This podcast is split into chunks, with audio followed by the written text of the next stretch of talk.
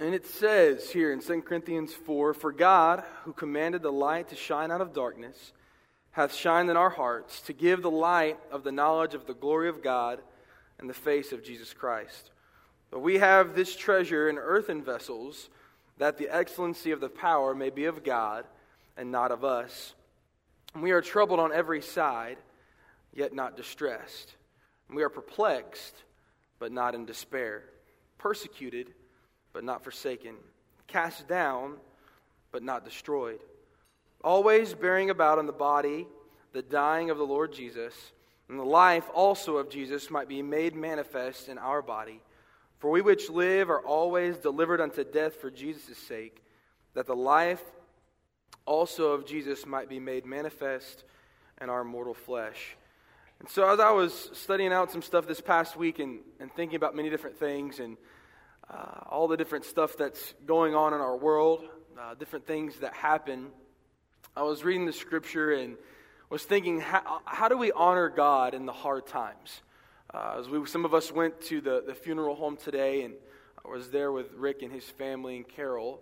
I was thinking, how, how do we honor God in tough times? And the scripture came out to me. Uh, if you go down, it says, We are troubled on every side, yet we're not distressed.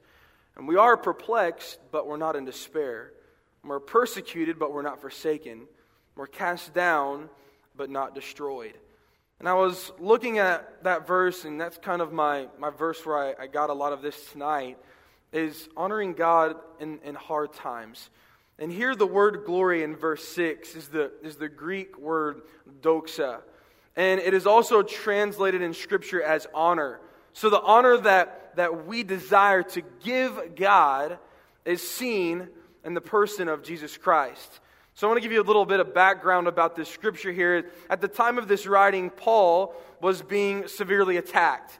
And I won't go into all the detail about Paul. We know the story of Paul, we know what happened with Paul. Um, probably some of the greatest, greatest stories that, that are in the New Testament are about Paul and his missionary journeys and the trips that he was on, and, and even his whole transformation uh, going on is something that's an incredible thing. And so we see that Paul was being severely attacked. And when we think of Paul in Scripture, him being attacked, almost every piece of Scripture that you read about Paul, he's either in jail, he's being tormented, uh, he's been cast away, he's in some sort of trouble, yet he still is doing what God has called him to do. Yet he's still continuing on telling people about Jesus Christ. And so between Paul and Job, I kind of get jealous of those two men in the, in the Old and New Testament about how they are, all this stuff is going wrong around them, yet they continue to, you know, follow God through these hard times in their life. And so we see Paul, he is, he is being severely attacked. And his enemies had attacked his credibility as an apostle. Uh, they attacked his ability to communicate with any amount of oratory excellence. And they even attacked his personal appearance. And so, how did Paul respond?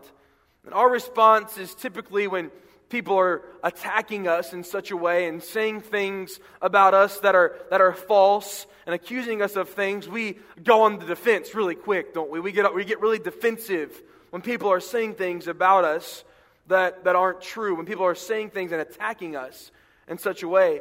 And in today's day and age, it seems like we're constantly in like this verbal attack. People, uh, you turn on the news and it's this attack on each other, and Democrats and Republicans, and back and forth, this bickering, attacking, and people are constantly having to defend themselves and what's going on. So we see here what Paul does, and our response, like we, like I just said, is to defend ourselves, but that's not what he did. He embraced what they said as something that was legitimate. It's almost like he took that as fuel to not be that way. He took that as them, you know, them saying something about him, taking it almost as it was as if it was real, but embracing those things. And further, he claimed that it that it was these very weaknesses that magnified the power of Christ. And no longer here was the vessel impressive, it was what filled the vessel that became important. And by the way, if God only used impressive vessels, we may find ourselves magnifying the container rather than the Christ that fills that container. Remember, God uses earthen vessels, clay pots, to carry that which is beyond value. 2 Corinthians 4 7 says, But we have this treasure in earthen vessels, that the excellency of the power may be of God and not of us. And so we have to remember, too, that, that God doesn't require us to be sinless to be used. God doesn't require us as, as, Christians to be sinless to be used. These people, great men in the Bible, I'm going to give you a list of people, men and women of the Bible, that were used of God. If God only required sinless vessels to be used, none of us could ever be used. None of the people in Scripture could have ever been used. Why? Because we are all born into sin. And so I think a lot of times people get this false impression in their mind that if I'm going to serve God, if I'm going to do this thing of God, that I've, that I've got to be sinless. And I want to say something. You're not going to be sinless. Yes, we should sin less, but we should, we're never going to be sinless in our, in our, in our bodies. Remember, God has not required us to be that way. Abraham, the father of the faithful, twice pretended his wife was his sister in Genesis 12, verses 13, and also in chapter 20 and verse 2. Moses, the human deliverer of Israel from Egypt, had a fiery temper and was, by his own admission, a completely inadequate speaker. David, who was a man after God's own heart, and the sweet psalmist of Israel, was guilty of adultery and murder. Elijah boldly confronted hundreds of false prophets in the name of the God of Israel, and then, in doubt and fear, ran, from, ran for his life from Jezebel. Isaiah the noble prophet confessed to being a man of unclean lips. Peter, the leader of the 12 apostles, openly confessed that he was a sinful man in Luke 5 8 and proved it by vehemently, repeatedly denying the Lord in Matthew. And so we see that the apostle John also was the apostle of love, who was also a son of thunder who jealously sought to curtail the ministry of someone who was not part of his group. You can find that in Mark chapter 3 and in Luke chapter 9. And later, he wanted to call down fire from heaven to uh, incinerate a Samaritan village that had rejected Jesus. So we see here that we read this scripture and find these great men of God in our eyes, and yet they were just like you and I. Just like you and I. I know I've told the teenagers this story many of times, but I, I, I hated in, in high school, I hated giving speeches. I could not stand in front of people and, and talk about anything uh, for longer than like 10 seconds. I literally could not do it. I hated it. And I said, I will never, ever, as long as I live, I will die before I speak in front of people. I will, I will never do it. I, I will die before I ever sing in front of somebody. I will, never, I will never be able to do these things. And so here we see that God is not wanting a, a vessel that, that is puffed up in some way. God just wants somebody that wants to be used. God wants an, an earthen vessel, a, a clay vessel here. And Paul was merely another in a long line of these clay pots that God has successfully used. And the genuineness of his apostleship, in spite of his humanity, is evident not from, uh, not, not from his human abilities, skills, or achievements, but from his spiritual character. And this passage unfolds seven spiritual characteristics that marked Paul as a very useful clay pot. And if you're writing this down or taking notes, you can write this down.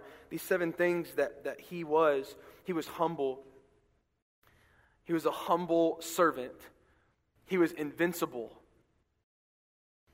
he was sacrificial, he was fruitful, he was faithful, he was hopeful, and he was worshipful. If you want all those, I can give them to you after service. But there's seven things that, that Paul was that made him a, a useful uh, clay pot in, in God's hands. And so earlier in the first book to the church at Corinth, Paul wrote this in 1 Corinthians uh, chapter 1, verses 26 to 29. He says, For ye see your calling, brethren, how that not many wise men after the flesh, not many mighty, not many noble are called. But God hath chosen the foolish things of the world to confound the wise, and God hath chosen the weak things of the world to confound the things which are mighty. And base the things of the world, the things that are despised, hath God chosen, yea, things which are not, to bring to naught things that are, that no flesh should glory in his presence. Now we begin to see one of the unexplained paradoxes here of the Bible. Because of the filling of God's Holy Spirit, these unimpressive earthen vessels became remarkably resilient to the challenges of life. they became or become those incredible beacons of light in any culture. Through any challenge and all persecutions beyond all any, any political leader at any time, we see these men. So, number one, well, I'll, I'll try to go quick with these. Number one, affliction does not bring destruction. And this is the part uh, of, of, the verse that I was talking about earlier that, that is so awesome to me. In 2 Corinthians 4 8 through 9, it says, We are troubled on every side, yet not distressed. We are perplexed, but not in despair. Persecuted, but not forsaken. Cast down, but not destroyed. And so I want to look at these uh, individual words here in this passage, and this is the, the coolest part of this message here for me, so I, I've been excited to share this with you. When we break down verse 8, the first word there is we are troubled. To be troubled means to press hard upon, to be in a, in a narrow place. Simply put, it means to be under pressure. And let me see the, the next part of that verse. It says, yet not distressed. Not distressed means not crushed. And so we see here it says, troubled, we're, we're pressed hard upon.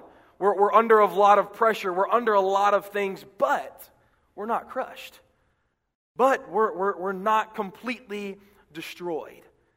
The next part of this verse uses the word perplexed. We are perplexed. That, that simply means to, to be without resource. And then we see the next part, but not in despair. Not in despair means we're not destitute of resource. Next part, it is as if Paul was at a loss, but not a total loss. Like he was at the brink of defeat, but not defeated. We see the next one in verse 9 says, persecuted, made to run, means to, to be driven away, to be hunted. But we see that not forsaken means that being not abandoned. The Lord didn't leave him while he was on the run, He was right there with him this whole time. And the last part of this says, cast down, uh, to be thrown down as in, a, as in a wrestling match, to be cast down away from. And we see this last part saying, not destroyed not means not ruined.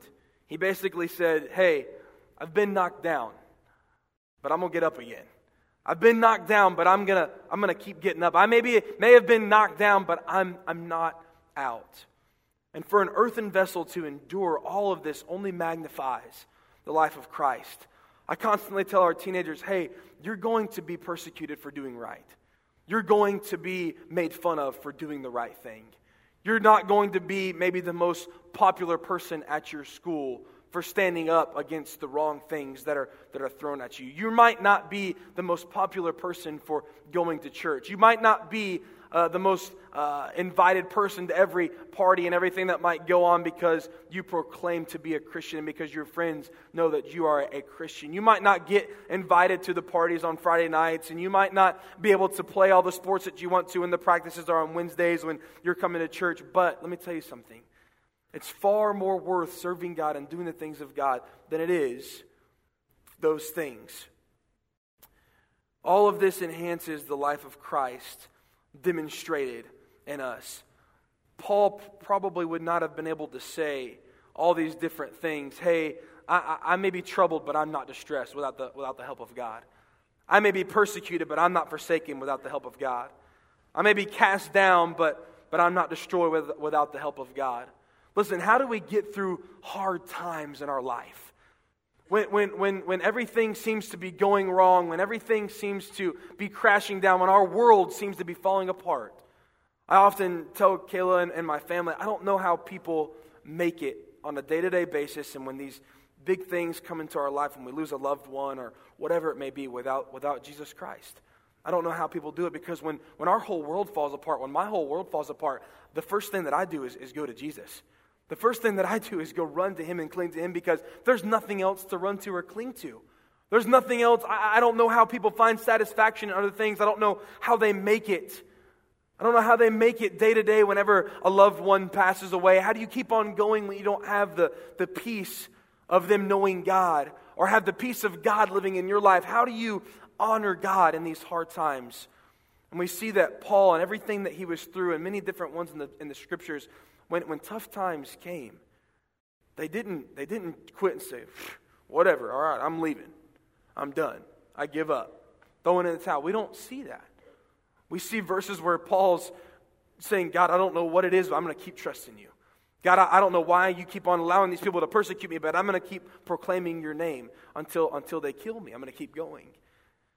And they all find that power, they all find that hope, they all find that security in Jesus Christ. And Christ is demonstrated through those actions. Number two, affliction is the purpose of purification.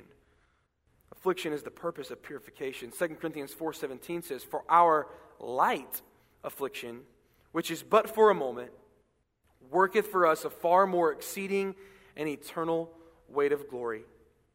Charles Spurgeon wrote this, God's choice makes us chosen men choice men. We are chosen not in the palace, but in the furnace. In the furnace, beauty is marred, fashion is destroyed, strength is melted, glory is consumed. Yet here, eternal love reveals its secrets. I was, uh, I might have even said this in here, but I was telling our teenagers a few months ago that in order to create a diamond, there has to be a lot of pressure, right? There has to be a lot of pressure that has to go through to, to form that. And we said that pressure creates diamonds and fire refines gold. And you have to go through that fire. You have to go through that, that process of, of, of pain in order for there to be a, a beautiful piece of, of diamond or a beautiful piece of, of gold at the end of that. There's a process of how it all gets refined. There's a process of everything that, that has to happen. And here, this affliction is is for the, pur- uh, is for the purpose of purification. All too quickly, we, we think with my purification and my understanding of, of why God puts us through fire. However, this is stopping God short of God's ultimate purpose of bringing glory to himself. Certainly, here, as James writes, adversity brings completion in the life of the believer, but the purpose of this is ultimately to bring glory to God. The whole reason that we, that we go through this is to bring glory through God, glory to God. As we were at the funeral home today, hearing the different ones saying, We're just going to keep praying. We're just trusting in God. That's the only way we're going to get through this. We're going to keep praying and trusting and believing, and, and God knows what He's doing. God has a purpose, God has a plan for why this is all going on and, and to help us and, and to, to help us through this situation. The only way that, that we're going to make it, the only way that we're going to be able to to go through this is, is with God. Number three, affliction brings about transformation. Affliction brings about transformation. And with this, I'll, I'll, I'll be finished. Isaiah 48:10 says, Behold, I have refined thee, but not with silver. I have chosen thee in the furnace of affliction. And this passage was, was written to the nation of Israel and has, a, has an application for us today. Transformations usually come at a great cost. We're getting ready to come around the first of the year. It's the time that every workout place in Columbus loves. Uh, they're, they're excited because we're all getting ready to, to start working out. We're all going to start, you know, eating right. All the health food stores, they're starting to make all their money.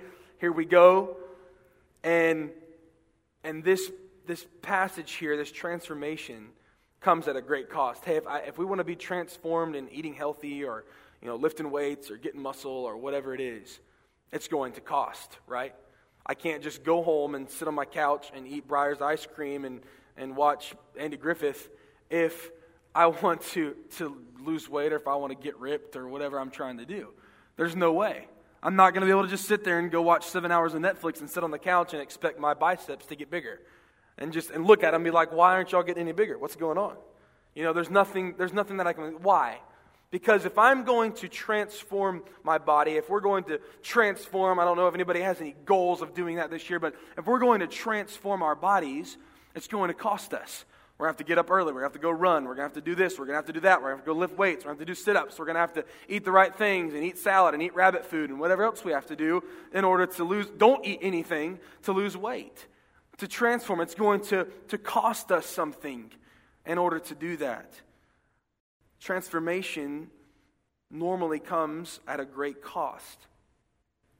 The cost to transform a piece of land and take out a bunch of trees and to, you know, form that land is expensive, but not nearly as costly as what we often personally experience in God's work of transforming our lives.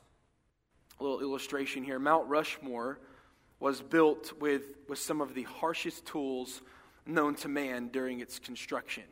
They used dynamite, they used monster chisels and hammers and all this, all this stuff in order to create this, this beautiful masterpiece. And I've never seen Mount Rushmore, I've never been there uh, in person. I've seen it in pictures, but um, it, you would often think by looking at that, that man, somebody got up there on, on that rock wall and they were out there with like a little set of tweezers and, you know, maybe a little file, and they were out there getting every, every little thing right with those guys. But that was not completed with a, with a manicure set. Uh, that, that mountain, that beautiful masterpiece, was not completed by, by a bunch of people on some scaffolding up there, you know, chiseling away with a bunch of little things. No. It was a, a costly, uh, expensive, uh, crazy, explosive thing that was done with, with, with great hammers and chisels. And God is not likely to use a, a manicure set to transform your life or mine. There's a thing that we've watched in teens before. It's called God's Chisel. And it's a guy standing there and he's looking at a mirror. And God, I'll give you the short version. God comes off, it's a little skit. Guy comes out who's playing, who's playing God and is asking him some questions. And it's kind of a funny thing, yet serious. And uh, he's asking him, you know, to get rid of some of his love handles and some of this stuff. God comes out with like a chisel and hammer, and he's asking him to get rid of these things. And, and God says, When you look in the mirror, who do you see? And he says, Well, I, I see myself. So God takes out his hammer and chisel and starts chiseling away. And during the whole thing, the whole, the whole skit, the whole thing through this is, is when you look in the mirror, you ought to be able to see God and not yourself. He's saying, I want to I wanna go through and I'm going to take everything, I'm going to chisel off everything that, that looks like the world and that looks like you, and that is jealousy and this sin and, and this pride and this envy and these different things. I'm going to go through and I'm going to chisel away until you resemble me, till there's less of you there and, and more of me. And God is not likely to use a manicure set to transform your life. He's more often to use the hammers and the chisels. He's often more direct than we would like for him to be. It is only under these circumstances that we can be made into a vessel of his liking.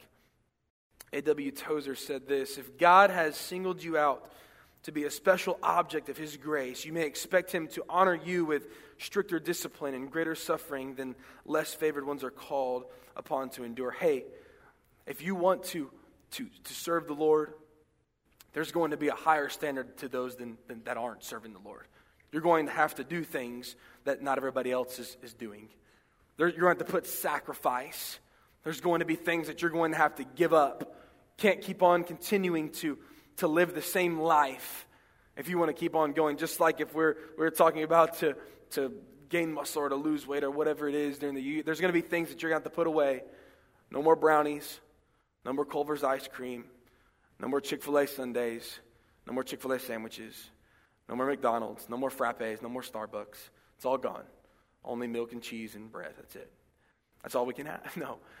There's things that we have to put away. There's things that we have to get rid of. There's things that we have to take out of our life and say, you know what? Hey, I'm trying to serve God. I'm trying to continue to follow down this path that, that God is leading me down. I'm going to put things aside. I'm going to put things away from me that are hindering me from, from serving God and doing what God has said.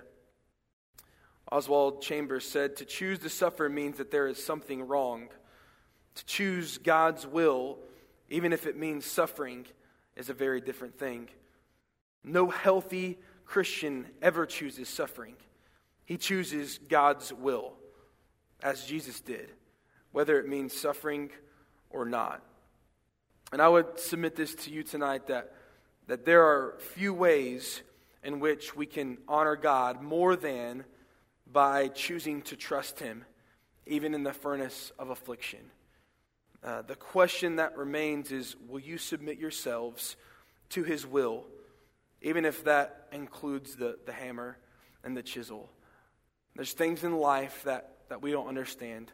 There's things in life that, that, that we can't comprehend. There's things that go on that we don't understand why.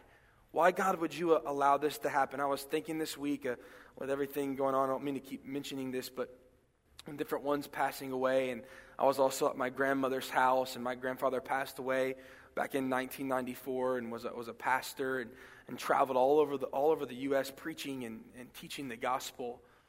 And I remember growing up and thinking, why, why, did my grandpa, why, why did my grandpa have to pass away? Why, why, was it my, why was it my granddad that, was, that, had to, that had to die? Why? And I remember my family saying, why, why, why, why? And we ask all these questions of, of why did this person have to pass away? Or why did this have to happen? Or why did I get sick? Or why did they get sick? Or, or why did this have to go on? And as we read that last thing, I want to read it again. To choose to suffer means that there is something wrong. To choose God's will, even if it means suffering, is a different thing. No healthy Christian ever chooses suffering. He chooses God's will, just as Jesus did, whether it means suffering or not. And I, I, I, I know it was short tonight, but I, that was something that was on my heart. And I don't know what's going to happen this year. Don't know what's going to happen next week. Don't know what's going to happen tomorrow. And as we start a new year, I want, I want you to, to be able to put your faith in God to be able to put your trust in God and honor Him, even in the good times and in the bad. No matter what happens in our lives, no matter what, no matter what goes on in our life, no matter, no matter if it's good or bad or a difficult time or a time of joy, that we can always trust in God, that we can always believe in Him. We can always trust that no matter what happens, that God is going to be on our side. And so as we as we go through tonight, as we finish out this week and start a new year this week, I want you to be reminded of that. That even in hard times we can continue to honor God. Even in difficult times we can continue to, to serve God and to love God because God knows best. Even in times where our, our finite minds don't understand, God understands. And God has a bigger picture and a bigger plan far, far, far beyond than what we can see and what we know. Let's bow our heads and close our eyes. I'm going to pray, and uh, we'll pray and, and just ask God to be with us as we as we start a new year and this week, and that He will continue to show us and help us through through everything that goes on. Life is something that is so sweet and yet so short. And that in, in these hard times and times of difficulty and, and circumstances and situations that are tough, we know that we can still call upon God.